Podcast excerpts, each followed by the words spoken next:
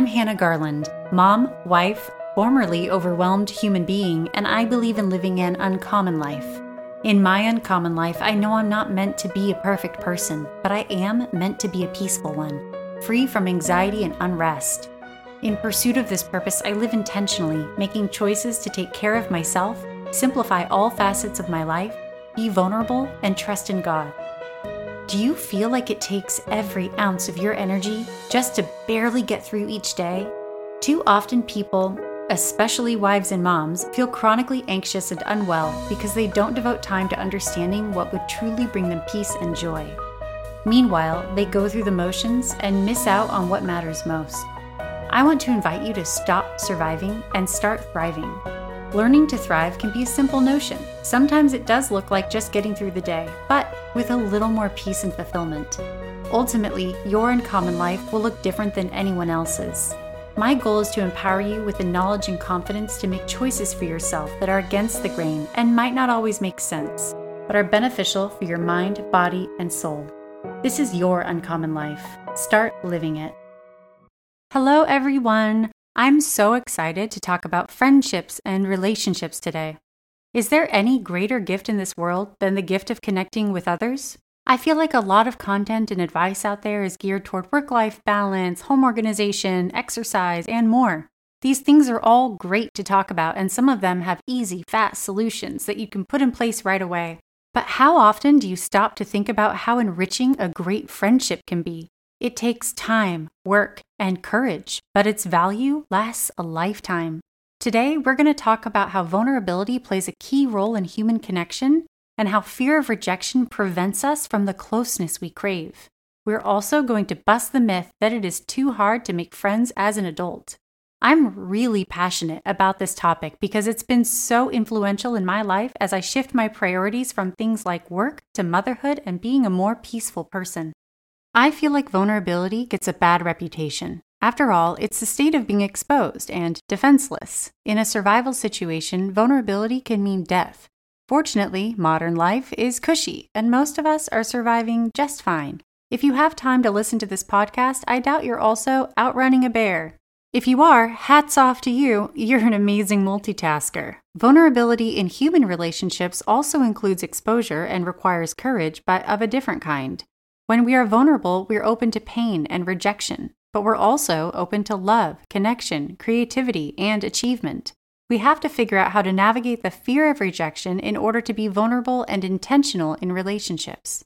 My definition of vulnerability in the context of human relationships is having the courage to be authentically yourself and having compassion for the imperfections of others, that's having the courage to be authentically yourself and having compassion for the imperfections of others. We tend to think of big moments of vulnerability, like when you say, I love you first. But life is made of millions of mundane little moments wherein we can choose to put ourselves out there or withdraw, where we can push a relationship further or let it stall.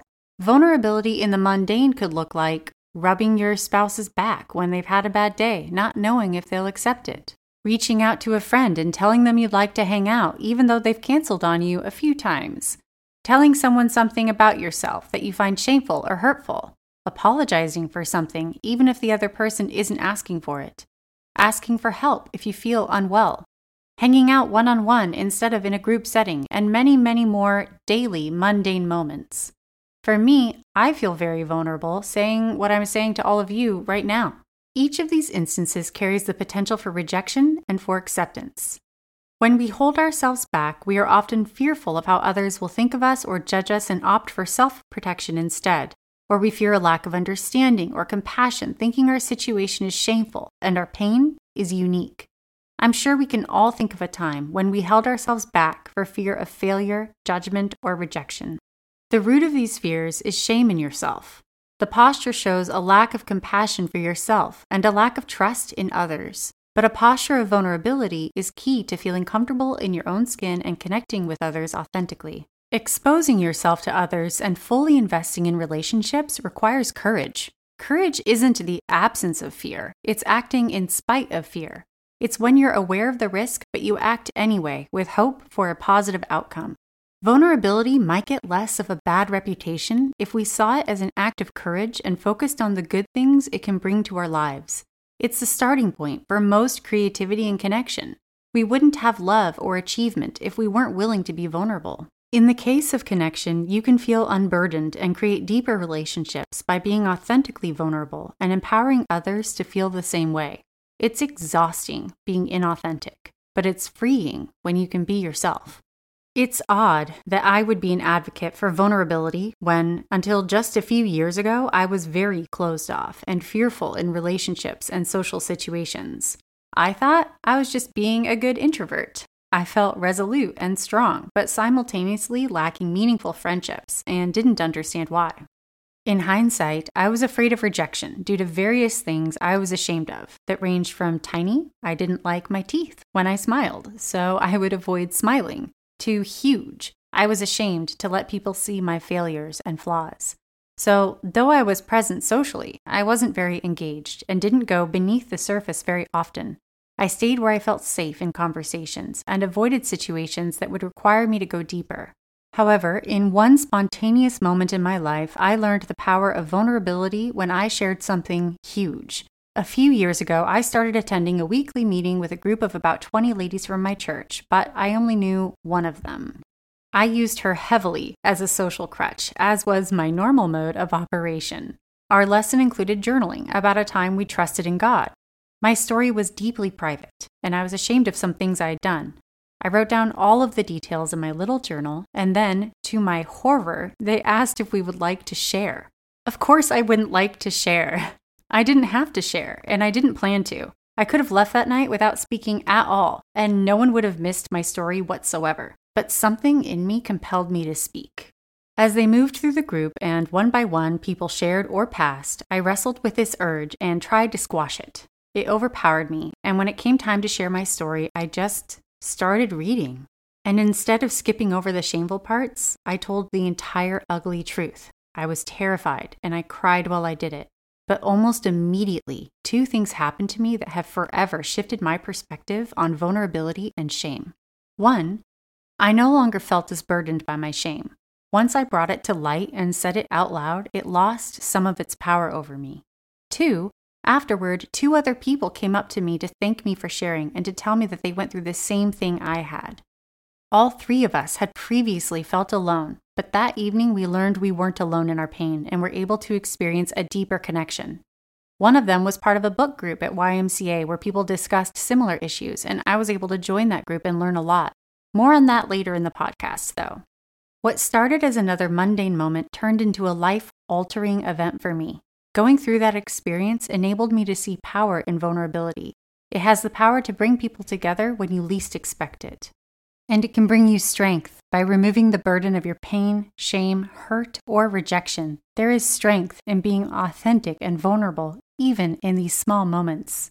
I started to experiment with vulnerability in friendships with the hypothesis that, as I shared myself, others would feel less alone in their suffering and be more likely to share themselves. That hypothesis turned out to be true in most cases. An unforeseen side effect of this experiment was compassion. Learning more about other people and the extent that we all share pain and shame increased my compassion toward others and increased my desire to connect with people I previously would have avoided.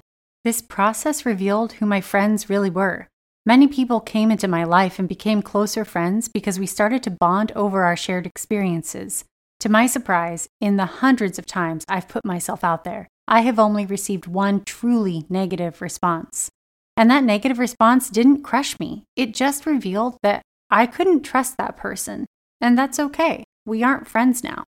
When I revealed last week that I had had a miscarriage in my podcast and in my blog on my website, youruncommonlife.com, it was the first time I had ever done so publicly.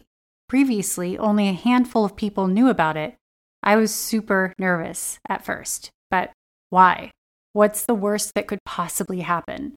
I'm not sure what the worst thing is, but I do know that the best thing that could happen is that other women who have gone through one might feel less alone. That's amazing. That's powerful. If that's what vulnerability brings, then I'm on board. I believe I have adopted a posture of vulnerability, and I've made it my mission to encourage others to be more courageously authentic and vulnerable as well. So, If vulnerability is so great, why aren't we vulnerable more often?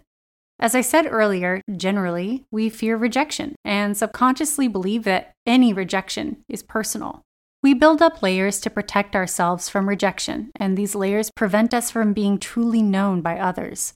There are many forms of deflection and self protection, from sarcasm to general withdrawal to overt deception and unkindness. If you do any of these things, you can keep people at arm's length so they can't hurt you and you don't ever have to feel uncomfortable. There are less obvious layers too that you might use to keep people away, and I'll go over them now. It's important to know what your layer is so you can start to intentionally peel it back. You want to know how to build true friendships as an adult? This is how. Start by identifying and then peeling back your layers. Layer number one you edit yourself. Maybe you've been burned before by putting yourself out there and have put up your defenses. When people judge us, sometimes we internalize it, assuming that their opinions matter. As we internalize rejection, we feel shame and guilt about either a part of our personality or a part of our history, and we start to hide or alter it. Fearing judgment gives people power over us. We give people the power to decide which parts of ourselves are worthy to reveal and which aren't. When you're inauthentic and hold parts of yourself back for fear of judgment or rejection, you're giving others power over who you get to be. This extends from in person conversations to social media. Fear of rejection becomes a self fulfilling prophecy. You want connection, but you're afraid to put yourself out there, so you stay in your shell. So, true connection never comes. And then you think, well, people don't like me now, so why would they like me if they got to know all of me? You withdraw even further, assuming that sticking your neck out would only worsen the situation. This doesn't mean you live like a hermit. You could actually still be quite social, but you might keep conversations light and fun or only hang out in groups, avoiding the discomfort of one on one time. Layer number two you numb yourself. Perhaps you've become so good at numbing yourself that you think you're doing fine. Without even knowing it, many of us have adopted numbing coping mechanisms to protect ourselves from rejection. We do things to excess to distract ourselves, like drinking, eating, drugs, including legitimate prescription medications, using our phones, practicing a hobby, working, or just staying excessively busy. Anything to keep us from authentic, meaningful connection. Social media in particular provides a farce for friendship that makes authenticity and vulnerability even more elusive. Layer number three, you're ashamed of yourself. We also create our own shame and guilt without input from others at all. We get in our own heads. There is likely something about yourself that you're not proud of, something you wish you wouldn't have done or wish wouldn't have happened to you. You think it makes you imperfect or unacceptable, so you bury it. You don't bring it to light. But when our shame stays in the darkness, it weighs on us and it lies to us. It tells us we're not worthy of acceptance. But God forgives and He loves everyone. Are you greater than God that you get to withhold forgiveness and love from yourself? This is just another layer that prevents you from being known. Layer number four you are lazy and prefer comfort. This might rub you the wrong way, but we are all lazy and prefer comfort. It is genuinely uncomfortable opening up, getting to know someone else, and investing in a relationship. It is uncomfortable reaching out to a friend for help or advice, and often we simply let our need for comfort override our need to be known and accepted. Time moves on, our relationships stall or fall away, and we start to wonder why we don't have many meaningful relationships. Layer number five you invest less and self sabotage. Self sabotage in friendships is sneaky and might not be obvious. It can look like investing yourself only at the surface level. If in a relationship you don't go deep and get vulnerable, when that relationship fails, you don't need to take it personally because you never really revealed yourself. The rejection isn't a reflection on you because that person never really got to know you.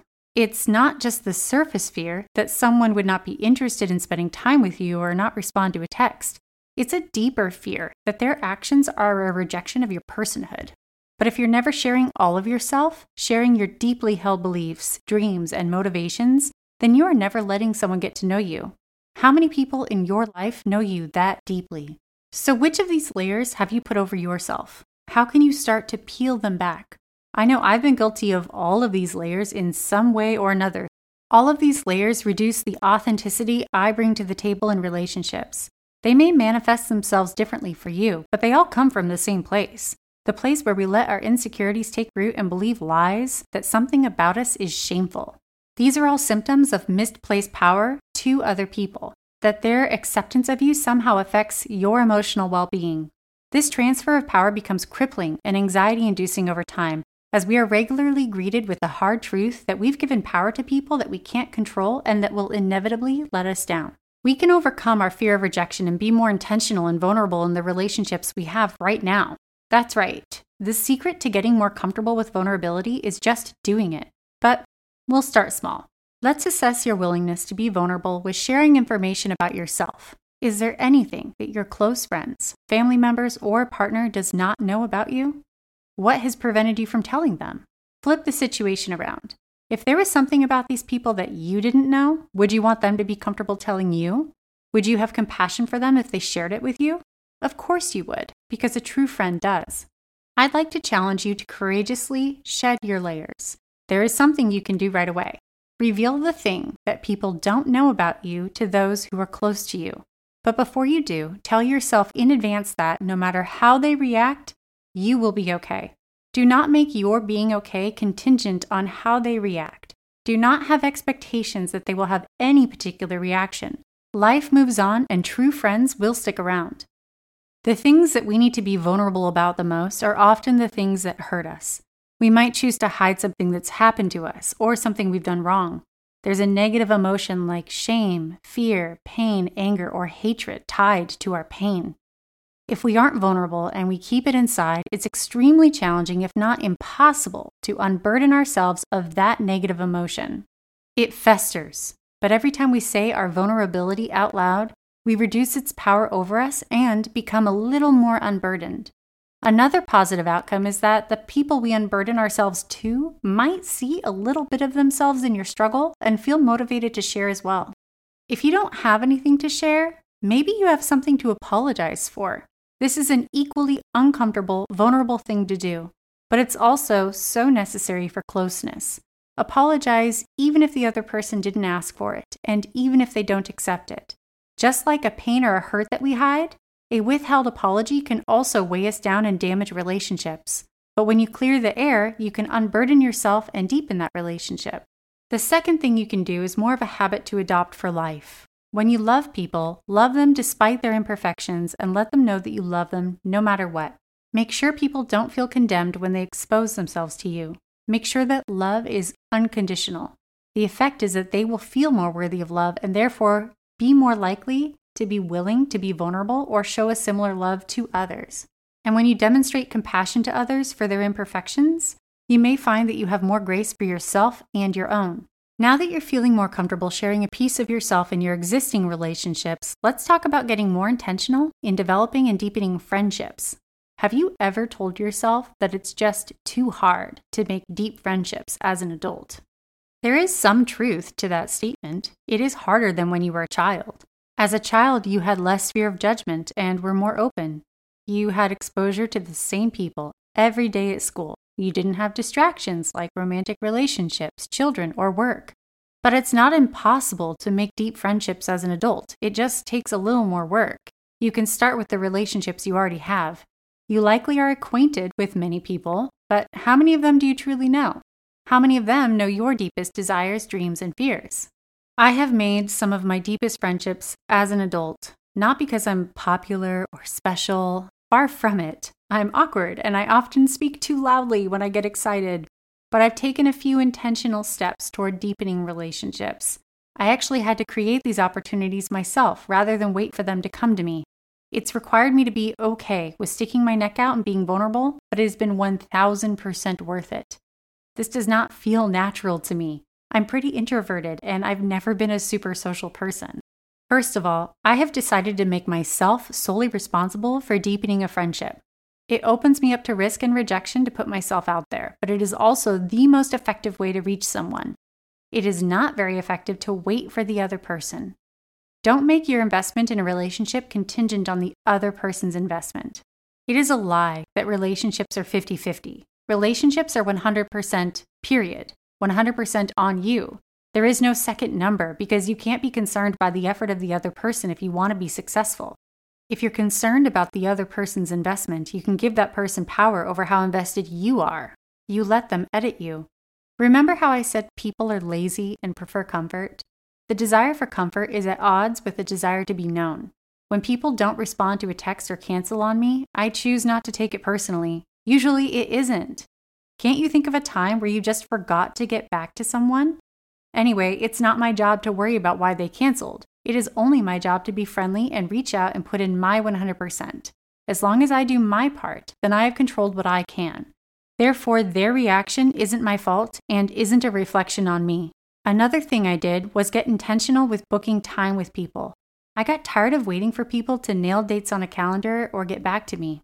Again, it's not that people usually mean to ignore you, it's just too hard to get groups of people together at the same time, back when we could meet as groups. Often months would go by and I wouldn't see people because we just sucked at getting a firm date. You know those conversations where you say, we should get together sometime. And the other person says, Yeah, totally. Let me know next time you're free. And then nothing happens. I decided to be the person that makes things happen. This is as simple as getting very specific and direct. Say, I would like to see you. Are you free Wednesday or Thursday next week? If they aren't, ask them when they are free until you have a date or they stop talking to you. With groups of people, what I've started doing is having a monthly standing date. The same Saturday of every month this year, my friends and I have done an outdoor distance hangout. Yes, even in Washington. This last Saturday, my bones froze, but it was worth it. It's the same day every month. Can you make it or can't you? Because I'll be there. If you aren't comfortable with something like that, make it a Zoom event or an online event. But whatever you do, make it happen. Stop letting months go by simply because people are non committal. People will always be non committal, but you can only control yourself. Make yourself be different. Even in these challenging times where it's hard to see people in person, especially in these challenging times, it is so important that we find a way to connect with others. Can you meet people outdoors, in smaller groups, or set up video calls? Make it happen so that a year won't go by while friendships stall or backslide. I think another reason we have fewer deep friendships than we'd like is we put pressure on ourselves to have friends for years or even for life. If we don't see how we could stay friends with someone for very long, we put in less effort. Lack of investment rears its ugly head again. But this isn't always feasible, and it isn't really how relationships work. Friends for a season can actually have a great impact. Sometimes people are put into your life for a specific purpose. Remember how I told the story to a group of strangers and ended up getting invited to a book group? That book group was life changing for me. It was full of women who were completely open and vulnerable and fully devoted to supporting each other.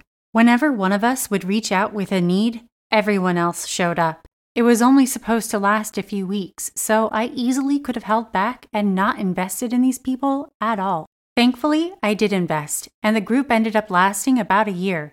I met with these people weekly and, through all of our deep sharing, found myself letting go of a lot of hurts and hangups that I had had. Things I had been letting drag me down. Then, a few people moved away and the group just stopped. I honestly can barely remember some of these ladies' names, but they were also some of the most impactful people I'd ever met for a season. We all helped each other and then we moved on. Don't be afraid to put yourself out there and go deep, even if you aren't sure where your investment will take you or how long it'll last. You will never regret the friendships you make, though you might regret those you miss out on. Stop letting your fear of rejection get the best of you. I hope you're encouraged to find a way to show up more authentically from now on, to be more vulnerable, and to get more intentional in your friendships. Start small and share things with people who are close to you or ask them deeper questions about themselves. And the next time you find yourself wishing you had more close relationships, put yourself in the driver's seat and make yourself responsible for being intentional. Thank you so much for listening to the show. If you like the podcast, the best way you can help out is to subscribe and leave a review. You can visit my website, youruncommonlife.com, to read blogs, find podcast transcripts, and more. Please join my Facebook group, Your Uncommon Life, to join a community of supportive people. Have a great day.